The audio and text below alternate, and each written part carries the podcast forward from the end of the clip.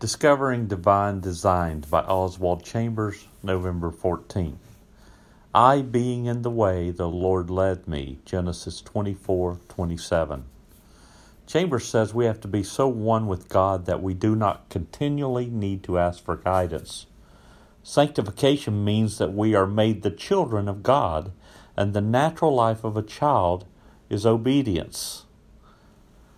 Self desires disobedience. If you understand the writings of Chambers at all, he constantly is addressing the issue of self.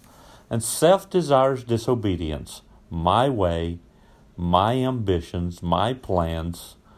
But all of those must be laid at the feet of Jesus Christ. You see, the designs of Satan are to drive us away from the design of God. James 1:14 reminds us that each person is tempted when we allow self to be enticed by evil, after evil desire is fulfilled, it gives birth to sin, which leads to death. Disobedience always leads to death. But the divine design is presented in Romans 12 1 and 2, whereby we present ourselves to God, a living sacrifice.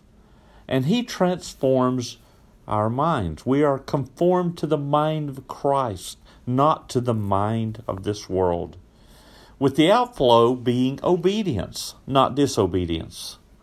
From that obedience comes the fruit of the Spirit love, joy, peace, long suffering. Daily living victorious Christian life requires obeying the Spirit. The checks of the Spirit are something that is referred to by Chambers here. We must learn to walk in such harmony with the Spirit of God that the checks of the Spirit are immediately obeyed. We can see all God in exceptional things, but it requires the culture of dis- spiritual discipline to see God in every detail. And Chambers challenges us to be ready to discover the designs of God anywhere. The one consistency of the saint is to have the principle of the divine life. It is the divine life, Chambers says, which continually gives us the mind of Christ.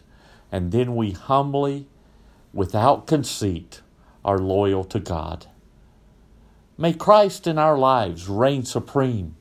May His design be our heart's cry each day.